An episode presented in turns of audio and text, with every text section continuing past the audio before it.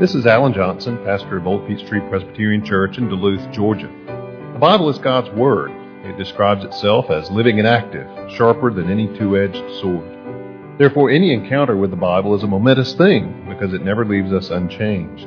My prayer for you as you hear this message is that the Holy Spirit will use it in your life to inform your mind, to feed your soul, and to help you grow in your faith in Christ. Please take your Bibles and turn with me to book of Jeremiah, chapter 10. We're looking at verses 1 through 16. Jeremiah chapter 10. We'll begin our reading in verse 1. Hear the word that the Lord speaks to you, O house of Israel. Thus says the Lord. Learn not the way of the nations, nor be dismayed at the signs of the heavens, because the nations are dismayed at them. For the customs of the peoples are vanity. A tree from the forest is cut down and worked with an axe by the hands of a craftsman. They decorate it with silver and gold. They fasten it with hammer and nails so that it cannot move. Their idols are like scarecrows in a cucumber field, and they cannot speak. They have to be carried, for they cannot walk. Do not be afraid of them for they cannot do evil, neither is it in them to do good. There is none like you, O Lord. You are great. Your name is great in might. Who would not fear you, O King of the nations? For this is your due. For among all the wise ones of the nations and in all their kingdoms, there is none like you. They are both stupid and foolish. The instruction of idols is but wood Beaten silver is brought from Tarshish, gold from Uphaz. They are the work of the craftsman and of the hands of the goldsmith.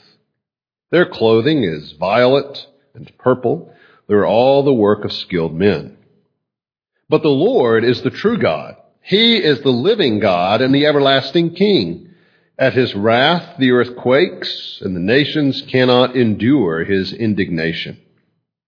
Thus shall you say to them, the gods who did not make the heavens and the earth shall perish from the earth and from under the heavens. It is he who made the earth by his power, who established the world by his wisdom, and by his understanding stretched out the heavens. When he utters his voice, there is a tumult of waters in the heavens, and he makes the mist rise from the ends of the earth. He makes lightning for the rain, and he brings forth the wind from his storehouses. Every man is stupid and without knowledge. Every goldsmith is put to shame by his idols, for his images are false, and there is no breath in them. They are worthless, a work of delusion. At the time of their punishment they shall perish. Not like these is he who is the portion of Jacob, for he is the one who formed all things, and Israel is the tribe of his inheritance. The Lord of hosts is his name. Let's pray. Our Father, we thank you for your word. Thank you for the picture that this passage gives us, both of the reality of idols and the reality of who you are, our true and living God. And we pray, Father, that you would bless our time and your word, teach us through it. We ask it in Jesus' name. Amen. Mocking the pagan idols of the nations around Israel has a long tradition. In the Old Testament, we think of uh, back in the days of Elijah, when uh, Elijah had the showdown with the prophets of Baal, with the two altars both drenched with water uh, the, the one drenched with water as Elijah calls on the, the, the Lord to send down fire from heaven and display himself to be the one true God. And you have, uh, as the prophets of Baal for hours at an end call on Baal to send down fire. Uh, Elijah taunts them. You know, maybe, maybe he's busy. Maybe he's gone on a trip. You know, maybe he's distracted. Maybe he's asleep. Who knows? He's not paying attention. And then with one simple prayer, the Lord answers Elijah's prayer and shows himself to be the true God. Isaiah, uh, ridiculing the idols of his day in several passages. One notable one is Isaiah 44, where Isaiah points out the utter foolishness of growing a tree and then cutting it down. With half of it, he burns it in the fire. He uses it to roast and eat meat. He warms himself and says, I'm warm. I've seen the fire. And the rest of it, he makes into a god, his idol. And he falls down to worship. He prays to it, says, Deliver me, for you are my God. Half of it he used for fire to cook his food, and the other half he sets up and worships. Habakkuk also takes his shot, as did many of the Old Testament prophets, ridiculing the foolishness of pagan idolatry. Well, so what? We read that, uh, and yet for us, that seems like something very distant, far removed, even quaint. No one does that anymore, at least not around here. Although as multicultural as the area has become, I wouldn't be so sure. But does this have anything to say to us? A passage like this that speaks to idolatry? Well, sure it does. Because like the Canaanites, like, like uh, backslidden Israel and Judah of old, we too are prone to idolatry. We too are prone to worship images of our own making. Calvin put it this way. He said, let us learn how greatly our nature inclines toward idolatry. Rather than by charging the Jews with being guilty of the common failing, we, under vain enticements to sin, sleep the sleep of death. In other words, before we look down on them, let's make sure that we're not just unaware of the depth of our own idolatry. Now we're going to talk about our idols in just a little bit, but first let's see what Jeremiah has to say about, uh, about their idolatry. And he begins in verse 1 with this uh, hear the word of the Lord. Thus says the Lord, verse 2. Learn not the way of the nations, nor be dismayed at the signs of the heavens, because the nations are dismayed at them. But the customs of the people are vanity. Now it was tempting. Israel had always struggled with the desire to be like the nations around them. Remember early on, we want a king like these other nations around us have. There was uh, a little bit of an element of peer pressure here. You know, the other nations have these gods. I mean, look at Babylon. Great power. Everything's up to date in Babylon, and they have all this idolatry. It seems to be working for them. There was an element of peer pressure. Learn not the way of the nations, those who are around you. And he says, nor be dismayed at the signs in the heavens, simply because the nations around you were dismayed. Now, they were uh, very impressed with signs, with uh, phenomenon in the phenomena in the heavens, uh, the stars, the moon, the sun, especially anything out of the ordinary, comets, um, those kinds of things. They would pay attention to that and would see signs in that and would be very uh, impressed by what they saw, what they read in the heavens. But the Lord says, don't be dismayed. Don't, literally, don't be in awe of those things like the nations around you. Uh, because after all, Israel knew the God who made those heavenly bodies, the one who ruled over them. They were impressed by the tangible nature of idolatry. And that's something that comes up uh, frequently, not just in Jeremiah, but in Isaiah and Habakkuk and other places where they, where they talk about these gods. They will go to great lengths to make them impressive. They're, they're gold. Uh, they have fine, uh, fine fabric uh, involved with them. They make them as impressive as they can. And it's something tangible, something you can touch, something you can see. Where Israel uh, was not to make an image of her God. Uh, God came and spoke to them. They heard a word. They did not see an image. And uh, yet there was something that just wanted that tangible, something you could touch and see and look at. But the assessment is given in first part of verse 3. The customs of the peoples are vanity. Remember Ecclesiastes, uh, chapter 1. Vanity of vanities. Everything is vanity. The word means a vapor, a mist, something fleeting, passing away, lacking substance. Well, that's the same word that's used here. The customs of the people are just a vapor. It's a mist.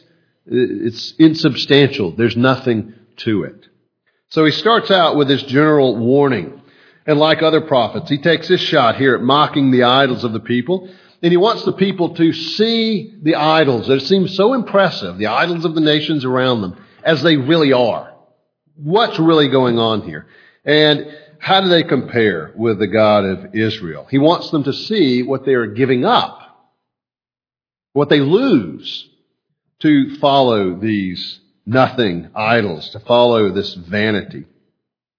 And so, in a, in a passage that tends to go back and forth from idols to the Lord, idols to the Lord, idols to the Lord, Jeremiah shows three contrasts between the pagan idols and the God of the covenant, Israel's God. And what he teaches through those contrasts, what he teaches them, what he teaches us, is that our idols always fall short of the one true God. They always fall short of the one true God. Well, let's look at these contrasts. First of all, Jeremiah wants to tell them, and he wants to tell us, that none of these idols can compare to God in glory. No idol can compare to God in glory.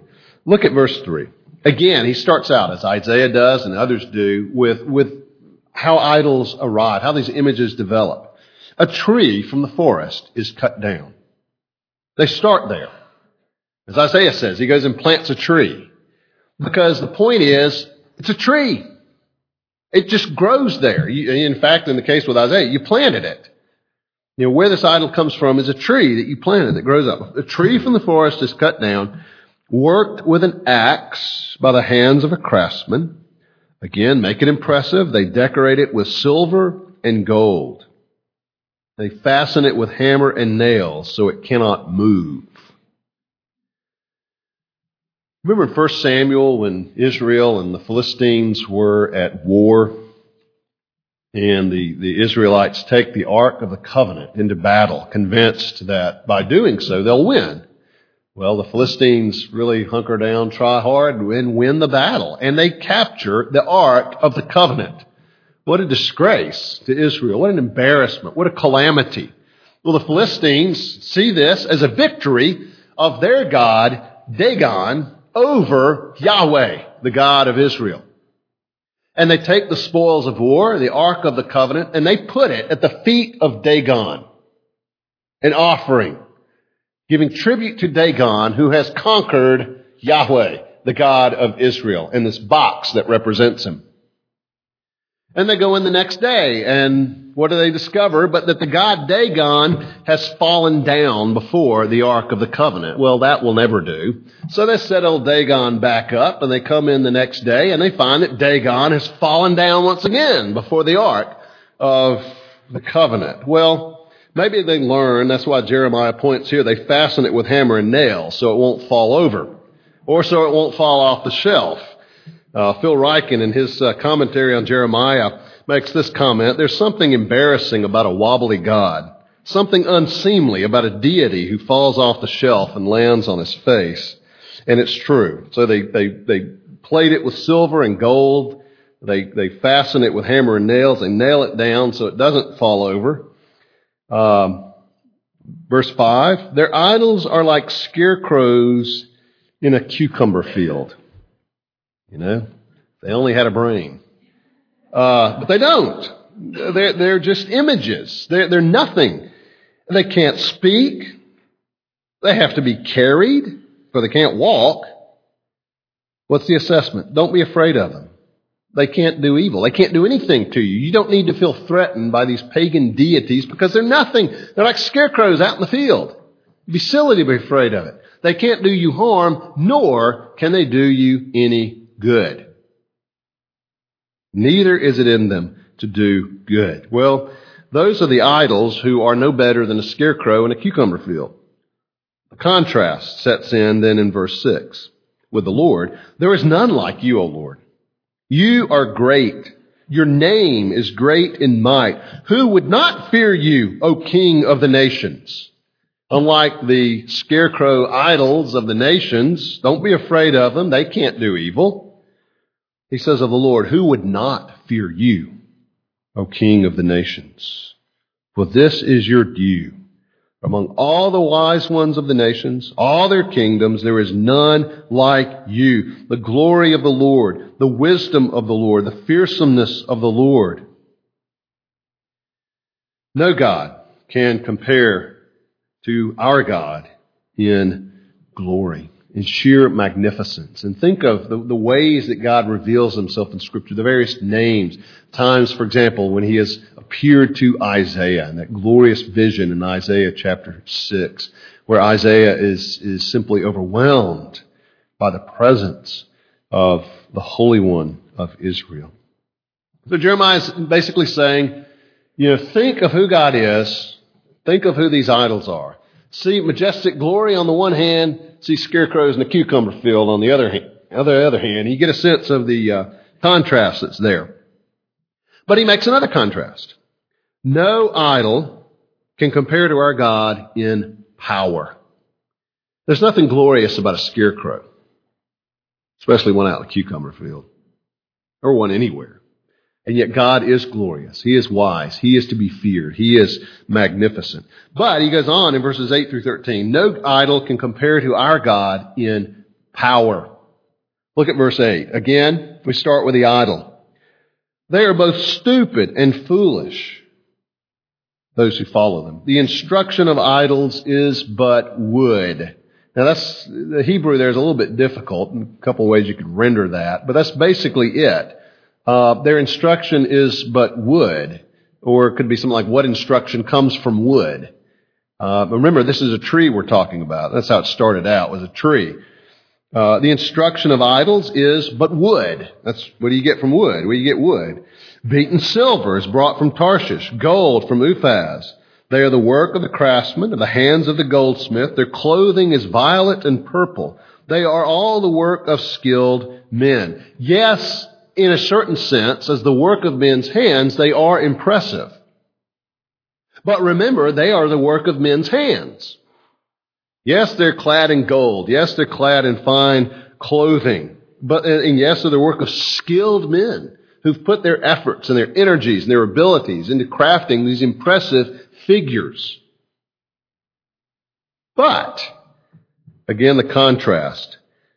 Verse 10, the Lord is the true God. He is the living God, the everlasting King. At his wrath the earth quakes, and the nations cannot endure his indignation. Again, an impressive image versus the true God. Living, everlasting. The earth shakes with his wrath. Nations cannot endure his indignation. You know, despite all of its finery, the idol still remains just an idol, just a piece of wood Reminds me of Proverbs 11:22, like a gold ring in a pig's snout is a beautiful woman without discretion. Um, you know, you, you can't make something other than what it is, no matter how you dress it up. Well, that's what he says about the idols. They're impressive, yes, but ultimately they're wood and their instruction is wood. But again, the contrast, the power of God makes the earth shake. Nations can't endure his indignation. He goes on about God's power. The gods who did not make the heavens and the earth shall perish from the earth, from under the heavens, because they didn't make anything. By contrast, verse 12, it is He, the Lord, who made the earth by His power, established the world by His wisdom, and His understanding, by His understanding, stretched out the heavens. When He utters His voice, a tumult of waters in the heavens. He makes the mist rise from the ends of the earth. Probably mist there, right? You could think of as clouds. He makes the clouds come up from the horizon. Clouds, you know, move across the sky, uh, describing a storm. He's the God who makes storms, the rain, the thunder, lightning for the rain. He brings forth the wind from his storehouses. You see the contrast. These impotent idols on the one hand versus all powerful God on the other the idols who are made by men versus the God who made men.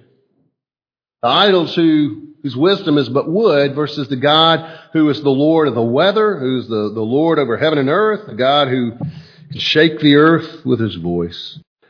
Again, this contrast in terms of power. So no idol can compare with God in glory. No idol can compare with God in power. They are the works of men's hands. Men are the works of God's hands. The earth is the work of his hands, and he rules over. it. But there's a third contrast here that Jeremiah uh, brings out, and that is no idol can compare with our God in salvation. In salvation. Uh, look at uh, verse 14. Again, every man is stupid and without knowledge. Every goldsmith is put to shame by his idols. Why? For his images are false. And there's no breath in them. They're worthless. A work of delusion.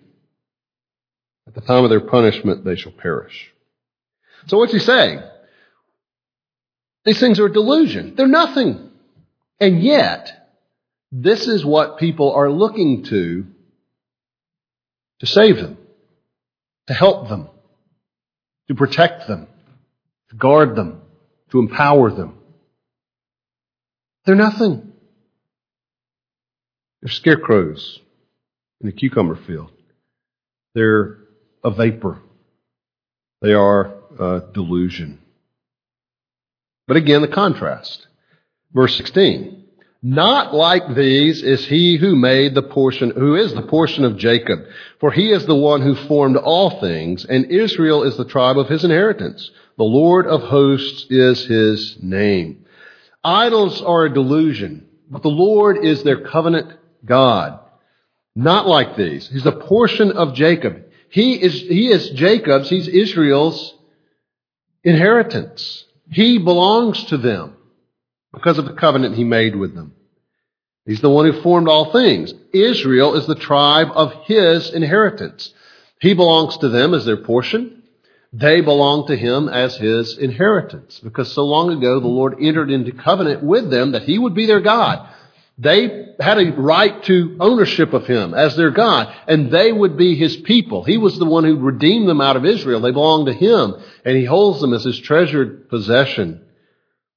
The Lord of hosts is his name.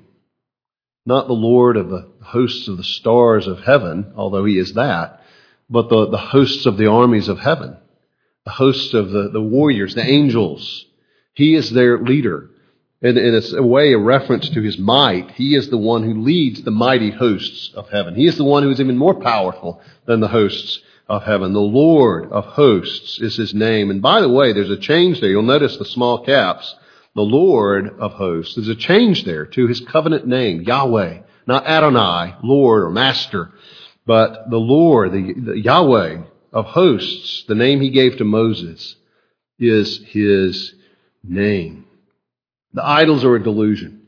They're nothing. They can do nothing. They've never done anything. There's nothing to them. On the other hand, Israel has her covenant God the one who belongs to them, the one to whom they belong, the one who formed all things, not who was formed by the hands of Israel, but who himself formed all things. Do you sense Jeremiah's burden here? He's saying, look, people, look at what you were trading away. Look at what you were trading the Lord away for. Nothing. In other words, it's a bad deal. You're losing here. What are you doing? What are you thinking? Look what you have. Look what you stand to lose. No idol can compare to our God in glory. No idol can compare to our God in power. No idol can compare to our God in terms of salvation and in terms of the relationship that we can have with Him. So now let's talk about our idols. Well, no, we don't bow down to man-made images. Or do we? Do we worship an image? If only one that we make in our minds. Because after all, even for the Canaanites, the image was only an image that represented something else in their minds. Do we worship an image, if only in our minds, a worship of uh, an image of success, uh, an image of security, an image of romance, an image of happiness, and of course, you know that we need to be careful not to define idolatry uh, as merely physically bowing down before an image. That's, that's reductionistic. Even the Canaanites' view of idolatry or view of their worship of that idol was bigger than that. The third century African theologian Origen uh, defined idolatry this way.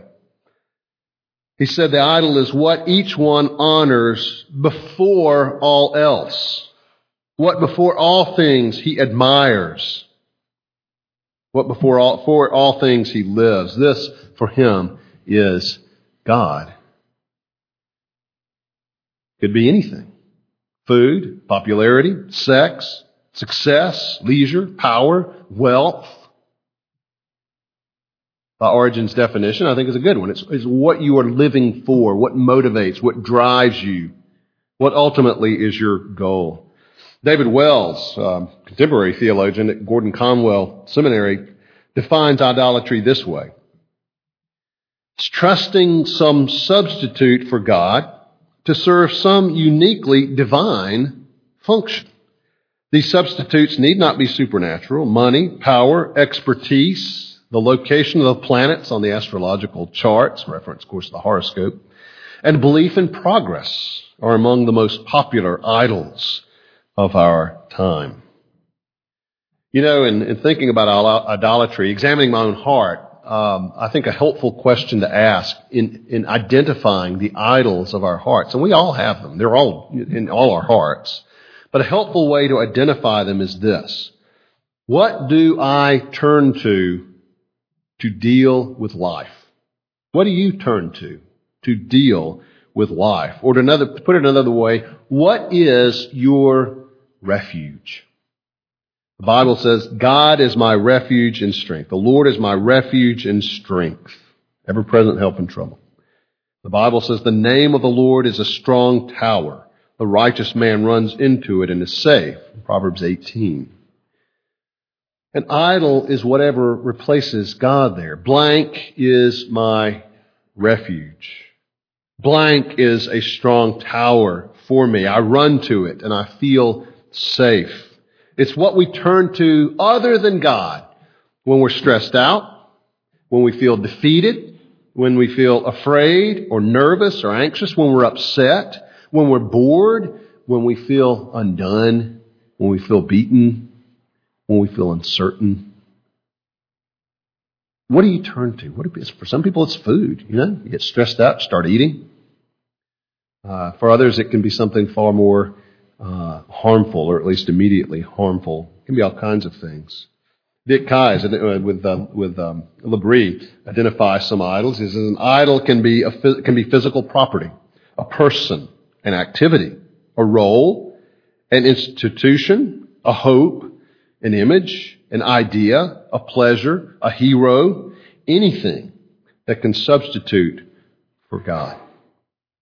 You see, idols can be, in and of themselves, very benign things. What is your refuge? What do you turn to to deal with life? This week, think about that question. You may not be able to come up with anything. Maybe you can right now. But think about it this week. What is it that you turn to? What is it for you is that escape? Well, for all of us, our first recourse should be to the Lord.